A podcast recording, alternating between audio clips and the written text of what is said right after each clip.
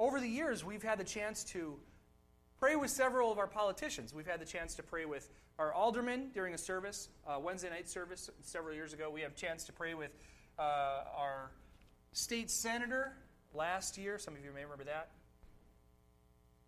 We have somebody here who was voted into office, part of our family, part of Grace Christian Fellowship, one of us, trustee Mark Holdman.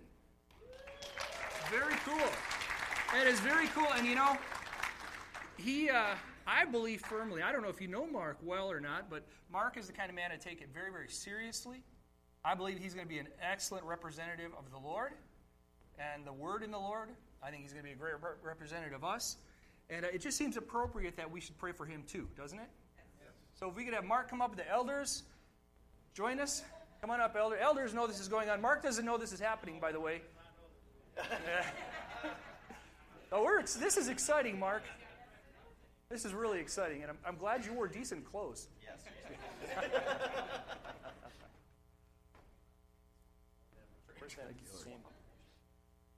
Lord God, we celebrate this, this, uh, this, this chance with Mark.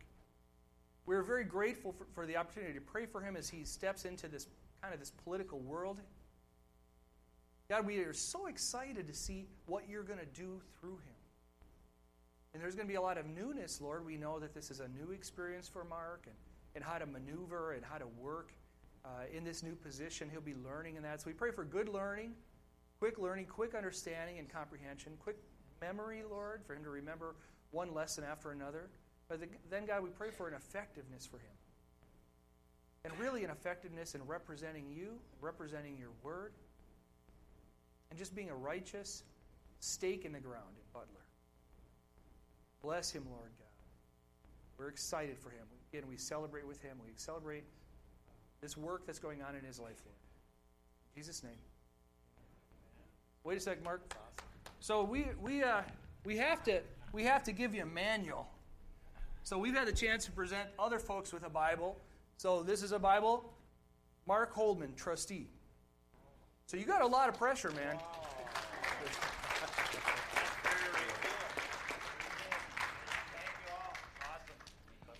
That's exciting. So Mark wanted me to tell you all before that he does take bribes. So if you want to get something done in Butler, I'm just kidding, he does not. For the sake of recording, Mark never said that, and I'll testify that in court. Well, that's exciting, isn't it? There was never a plan uh, as an elders group to say, hey, we need to get somebody voted into office. That's not how we operate here. Republican, Democrat, Socialist, Communist, Green Party, Libertarian, we don't care. We just want to follow the Lord and the precepts and the Word of God. But Mark had a, he had kind of an interest to do this. An, an inkling is something he wanted to do, and we're excited to pray for him and support him in this. It's very cool. Now, community. We've been talking about community for a while here over the last last couple weeks, right? And we know from the word that there are two communities in the Bible. There's one, the community of believers, and then there's also the greater community around us.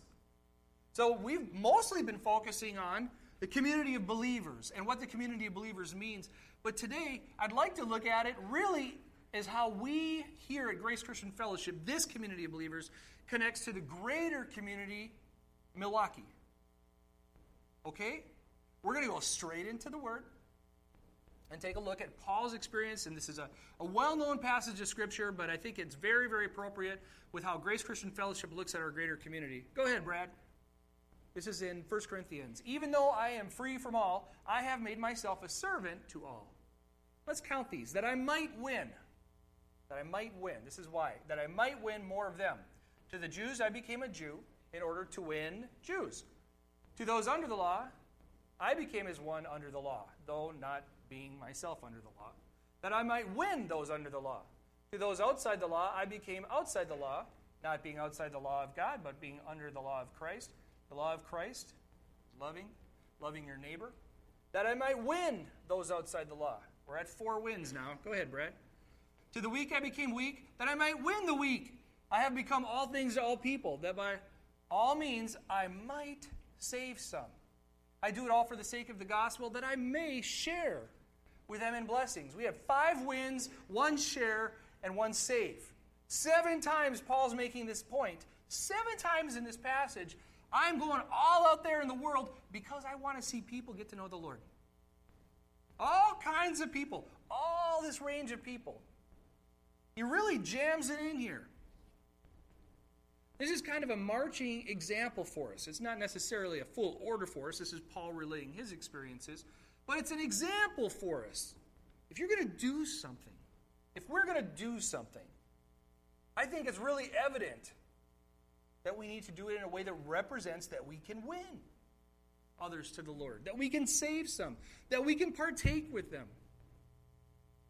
Would you agree? Is there anybody thinks that we do not have that directive, that it is not important for us to share the gospel? All right, so we're unanimous. That's very good. Paul makes it clear. We believe it. We believe we need to get out there and save souls. Or not us save them, but introduce them to the Lord. So, how do we do it? You know, it's kind of funny. I talked about this here. I remember in the 70s being a kid, and we would have these Jesus marches. We'd all get our signs, we'd march down the road. There would be a pickup truck uh, leading the column of people, and there'd be several hundred people, and the pickup truck in the back of it would have a band.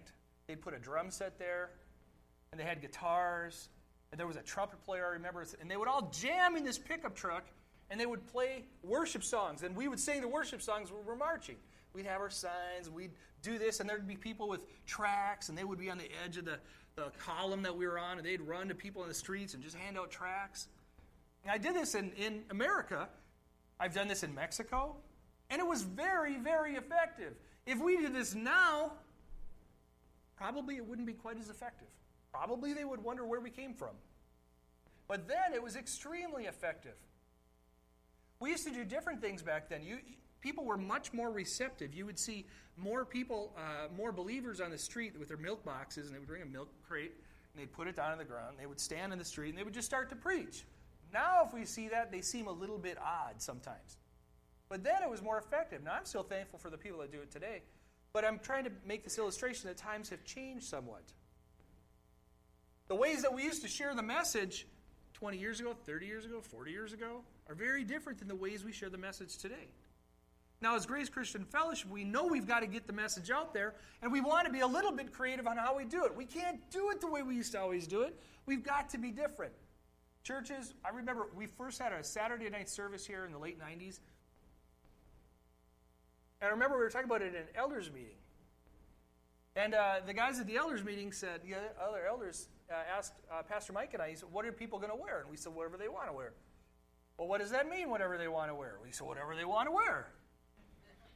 They can wear shorts, they can wear jeans, they can wear t shirts, we can care less. They can come in flip flops. And the other elders went like this All right, give it a shot. It was a big step. By the way, this is a tangent, but I want to share this. Pastor Frank had a uh, surgery this week on his spine. He had a herniated disc and several other problems, and it's pray for his recovery. It's a slow, tedious recovery, so keep him in mind and please pray for his recovery. But it was a crazy concept just 20 years ago to think, like, boy, what do you mean? People are going to wear shorts to church? Are you kidding me? Are we ready for that sort of thing? So over the years, the message has been, stayed the same, but the packaging has been different. And we know as a church, we've got a clear mandate to get out there and always find ways to share that permanent message with where people are at and whatever they're doing. If you've been around Grace for a while, you've heard this. You've heard this type of thing before, and you go, oh, that's not really new. But remember, this is a critical, critical, critical descriptor to why we do some of the things that we do. Jim, why do we do this in the city? Because of this verse. This verse. Anything we do in the city, it's got to come back to the gospel. No matter what it is. Some places, they just do things all over the city. There are some community centers or, or, some churches that are involved in everything. But when they're out in the streets, nobody knows it's for the gospel. They're doing they're working so hard to do good, but nobody knows what it's for. We've got something really special with the Lord. Not just our afterlife, but we have them right here. We got a good thing going. So we share it right now. All right, so We won't spend a lot of time on this today, but I'm going to walk through their four guidelines that's a, that are part of this passage we read on how we choose who we choose and what we do. Go ahead, Brett. Here's our parameters as a church. This is what we do as a local community of believers. Take advantage of the opportunity to share about the Lord. I just went over that. This is it. This is the end all, be all. Because when we're all old and we're ready to go the way of the Lord, and our grandchildren, our great grandchildren, or whoever comes down after us, the young ones here, they're going to have this same mandate. It's about sharing the message of the Lord. Now, how they do it may be radically different, but same mandate as us today. To help those who cannot be helped. James 1:27, we went over this verse last week. People who can't do things for themselves, widows, orphans in times of need, people who can't do things for themselves. This is very important to us here. We want to help people that need the help. Amen? Nobody wants to help somebody that doesn't need help. That's no fun. We want to really be working with people that need help, and there's all kinds of ways we do it. Now, we've got uh, St. A's we partner with. Do you know we average one event at St. A's last in 2016? We did one event almost every other month. More than I think anybody knows. We did a Pinewood Derby at St. A's. That was great, but that's not the only event we did at St. A's. One event every other month. Now, our, remember our mandate how do we share the gospel with them? How do we let them know that Jesus is very real and he very much wants to do something in their life? How do we let them know that? That's our challenge. We found that most effectiveness is working with the staff. We're blessing and involved with the children at St. A's, but we have much better conversations with the staff. Amen, Judy? Yes. So we want to work with the orphans, orphans in that case, or children who have had very difficult times. We're, last year in 2016, we also worked with a rescue mission. Joy House is an arm of rescue mission. We've connected with them on average of once a quarter in 2016. So we got St. A's every other month. Rescue or Joy House, the rescue mission as a whole, I'll say, once a quarter. This is a lot of outreach. What are we trying to do? Share the gospel. Now, the nice thing about the rescue mission is very much a believers' organization. All we have to do is support them, and they're out there in the streets doing it. So that's kind of easy for us. We like these two organizations. We look for more organizations. Now, there's there's many, many organizations in Milwaukee that we could partner with. These are two we've come alongside. But really, the mandate is we want to work with those who need help. Those who can't do for themselves, or they need more help for themselves. I lost my place of my notes. The third one there's no call in the Bible for us to help lazy or those who could do for themselves. And it's a good distinguishing trait here. If somebody can do for themselves, we don't need to spend a lot of time helping them. And if they can't do for themselves, then we can help them. Get, let me give you some examples of this. If there's a capable person that's had opportunities at jobs, but they don't want to take the jobs, but they want to come and ask us for money, we don't want to help them. I don't believe anybody in here is rich. At least if you are, I don't know about it. I think we're a pretty modest or a humble, uh, humble means congregation. We are blessed. We have what we need. But we all work for our money. Amen? Is there anybody that doesn't work for the money? Anybody independently wealthy that we should pass your phone number around? No? We work for our money. Some make more, some make less, but we work. Sometimes we lose jobs. I was laid off once. It's a horrible experience to be laid off. And I remember I was taking two classes in college, and I went to unemployment, and this was a long time ago. And I went to unemployment to get my money, and unemployment said, Oh, we can't give you any money. We have a rule. If you're taking two classes or more, you don't qualify for unemployment. That was uncomfortable. Isn't that a crazy rule? I lost my, I got laid off. The housing market took a turn. Laid off a bunch of us in the, this particular area. I needed help. Sometimes that happens, but when somebody is lazy and somebody doesn't want to work and somebody doesn't get around to working and somebody, we don't want to help them. We regularly here get panhandlers. And I want to speak to this for a minute. We get people that show up And they'll ask us for money. Now, I've noticed over the years, there's been a, a, a, shifting in trends. Judy and I have talked about this a little bit. My dad and I have talked about this, and I've made my own observations, and I think we're all generally in agreement. I want to tell you the panhandlers, there are some with real need. And then there are some that don't need. They can do for themselves. We had, even here on a Sunday morning, maybe a month ago or six weeks ago, we had a, a lady show up and she was asking for money. I had stopped her right away and I said, Don't ask for money here. And I left and she was asking for money when I wasn't around. And her story was absolute fabrication. I thought, you know what? Maybe if she can stick around and talk to believers, believers, it just might be a good experience. But her story, there was no way that story was true. And she was asking for money like it was going out of style. Of course, I wasn't there. It was an awkward experience. So we went back and did a lot of research on this, as much as I know to do anyway. And really did a lot of considering, and we noticed that most panhandling requests are now occurring on Sundays. Isn't that odd? We're here all the time. Judy's here five days a week, six days a week with Sundays. I'm here on Saturdays. There's always somebody here. But they're asking more on Sundays. The stories are interesting. Some of them are real and really need help, but a lot of them are just very creative lies. I'll give you an example. We had somebody from the I had somebody from the gas station. I'll speak to one of my experience. Somebody from the gas station came over and said, "Ah, oh, you know, uh, I I see this church is open. It's always when we're open." and I see the church is open, and, and I just got to tell you, I, I filled my car full of gas. I'm a deacon at this church down the road. I forgot my wallet at home. Can you give me $10 so I can pay for my gas? Well, do you want to call somebody? Oh, I can't call anybody because I don't know their numbers. Okay, uh, did you think about, do you know your church's name? You can call it from here. Oh, no, they don't have a phone right now. Okay, a year later, the same guy came back with the exact same story. I said, You told me that story last year. Oh, and then he just left. One time a man told me a story. It was so creative, it was so ridiculous. And I, I would say, Your story is a lie. This is not true at all. I don't believe anything you're saying. But I'm going to give you $2 for creativity and ingenuity. but never tell this story again because it sounds stupid.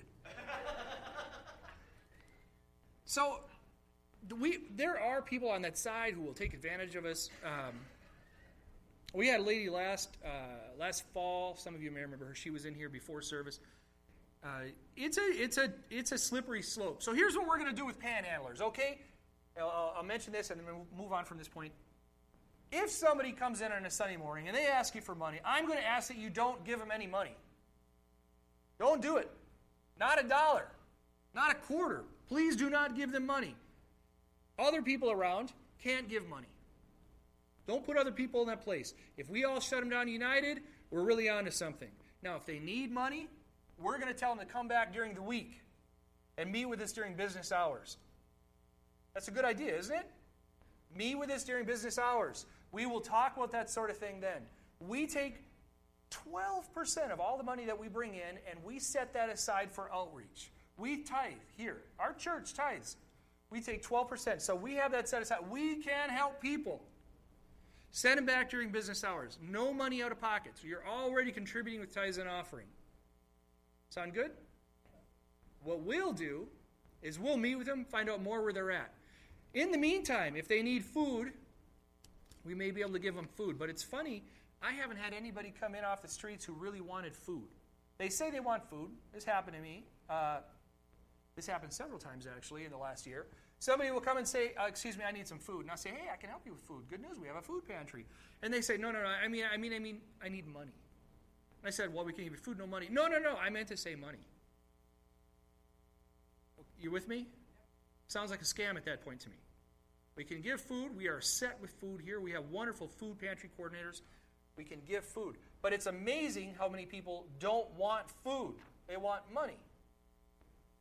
So send them back during business hours. Um, a lot of times people will come in and they'll say, I don't know who to call for help. Uh, we have a document now. It's our need help document, and it is two pages, three pages, of all kinds of resource centers.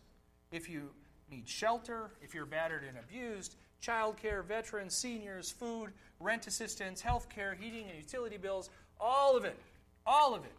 Sometimes the scammers will come in and we'll say, We have another no- phone number for you. And they're, they're not interested in that because they want money.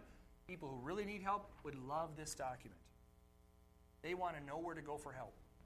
So we can give them this, we can give them food, and we can have them come back during the week. Don't you think that's a good plan? So let's do that. If we ever have people who uh, are asking for money, we're going to ignore them. Not as a human being, but we're not going to give them money.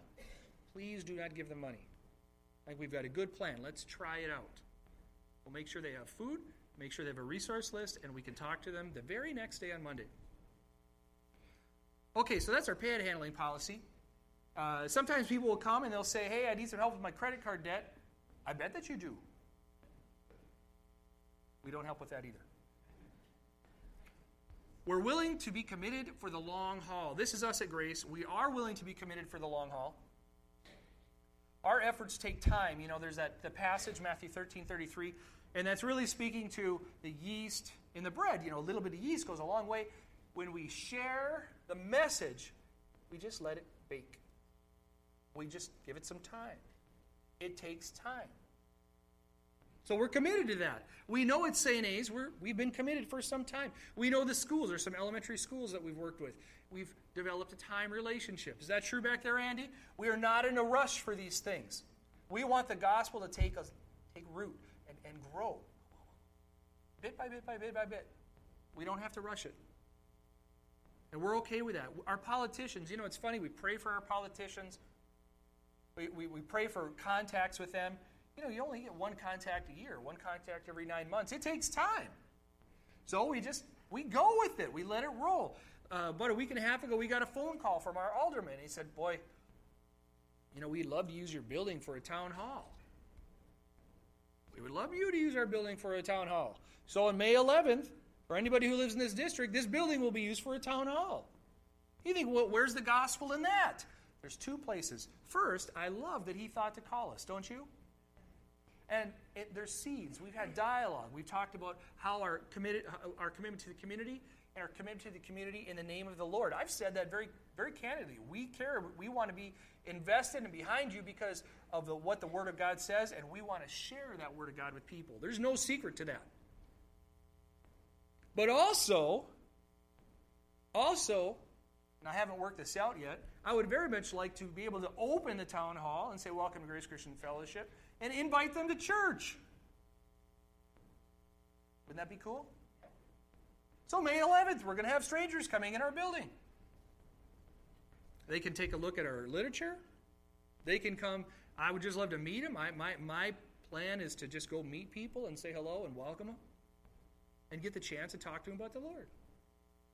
Bit by bit by bit. Our pantry is an example of the, of the long term. We do have a pantry. Remember, we help people who need help. That's a long term commitment. You know, when we help with the pantry, we've had people coming for years. Some of the, some of the testimonies of the pantry just kind of get lost. They never make it here. I'll tell you, one of them recently, there was somebody who was very, very sick in the hospital in their deathbed, and their loved ones knew that Judy, through the pantry, had ministered to this person in the hospital. So they called Judy. Judy went and prayed with him. You know, there's th- there's so much that happens in the pantry from dialogue and relationships, but it's it's a long-term mindset. Long-term. How do we give it some time? Used to be easier in the 70s. We could just share faith, walking right down the road. People got saved all over the place. Now we have to think a little bit differently. More people are more cynical now. They don't trust as much. We to show them we care. We care about them. We care about the community. We do care. We care about it from the perspective of what the Lord would care about it from.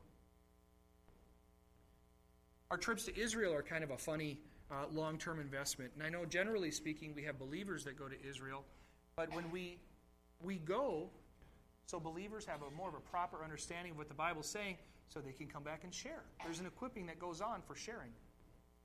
And for our own lives too. I go for I go to Israel because I really like it. But I have shared with a lot of people, a lot of people about the Lord because of my experiences in Israel. I really have. The prophetic um, significance to Israel, the meetings with the Lord coming back to Israel, Israel isn't a country that just was, but it's going to be, right? If we go, if we would hop in an airplane, all of us together, and say go visit uh, Japan, it would be a wonderful experience, and we would look at the cultural history of Japan and all the things that Japan did over the years, we would think that's neato. That's very cool. It's a wonderful experience in Japan. But Israel, we go to Israel, we look at the history and the things that happened, but then we could stop. And we could look at now what's going to happen in Israel. Because the Bible still talks about things that are going to happen there. So we bring those messages back. Our commitment to this community is based on the Word of God, and we'll operate through that. You know, these four criteria, that's all we need. That's all we need to go out there and have a good time. We've tried different things. For a while, we had a, a game night that went on for, for a season. It was an opportunity to bring unbelievers here, just have a good time and just be around and, and have them realize that Christians aren't crazy. The world sometimes thinks Christians are crazy. I've had people say to me, I've never met a Christian before until you. I'm their only experience. Don't you feel bad for them? I mean, they don't know. They just don't know. They don't know. You know, it's funny if you if you ever if you want to do something fun, just ask some non-believers what they think sin is. They don't know. Easter's coming. Easter's next weekend. And, you know, in churches, most churches think we have a lot of unsaved visitors that come on Easter. But I, the world doesn't even know. People who don't know the Lord, they don't even know that you're supposed to go to church on Easter. The people who go to church on Easter are people who are connected to a denomination or backslidden believers. They knew. The world, there's no concept anymore. So we need things in the community to help our community. We saw the scripture, it's good to help our community. This is our neighborhood too. But we need to do it in a way that sets up understanding more accurately who the Lord is. It's not about being a skull basher, not about pronouncing all the things that the community is doing wrong. They could sure tell me all the things I'm doing wrong. But it's about demonstrating in love in that, ex- that example of Acts 2. Our community being so good, so dynamic, so uplifting, so encouraging that we're actually a draw to the Lord. That's our community message. That the Lord is something good. We don't have to have all the answers, but we know the Lord does. Our job is just to point Him that way and demonstrate it. So there you go.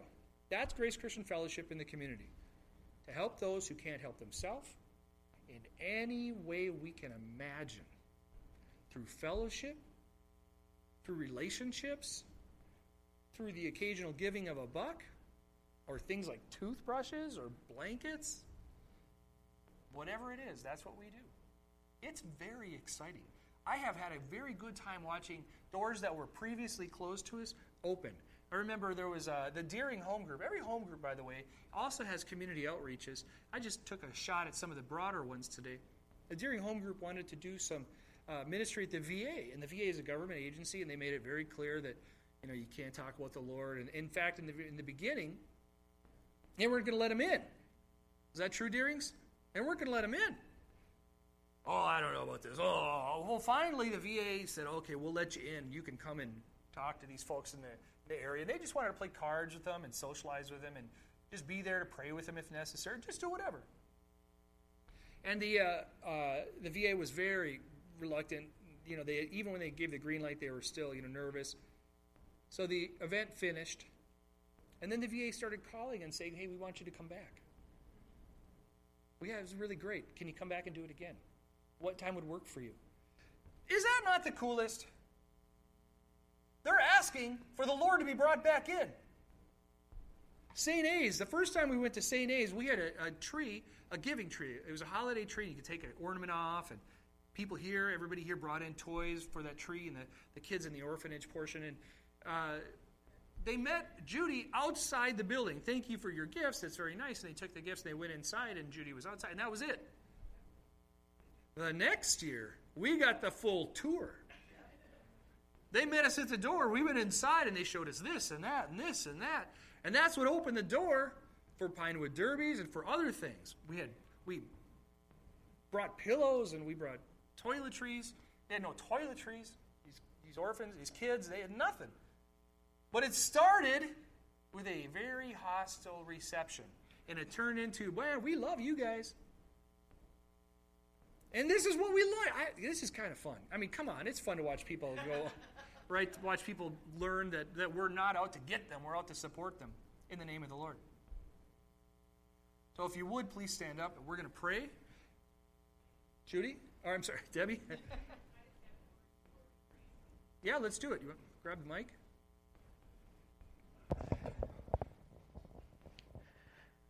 The Spirit of the Lord says, You are all unique.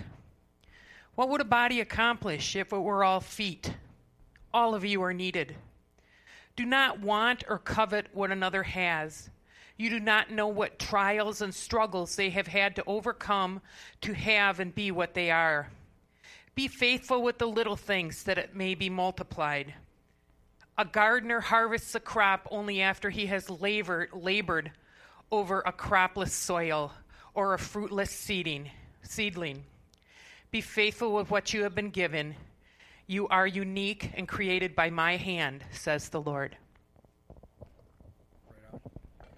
So, Father God, we um, we're excited about being involved in the community. We're excited about knowing where you would have us go and what you would have us do, Lord. We know in your word, we understand this clear mandate about sharing you, that we might win some to you, or save some, or partake with some. We know, Lord, that we need to help those that can't do for themselves.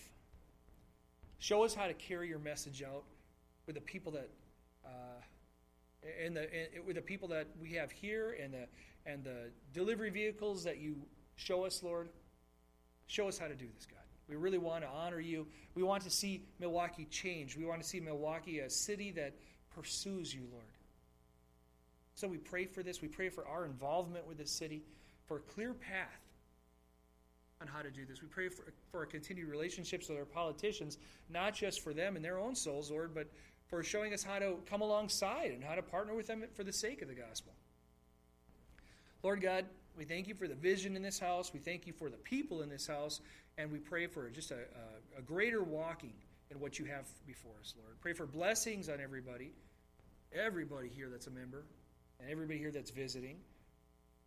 Now we see you and we see that path that you have for us.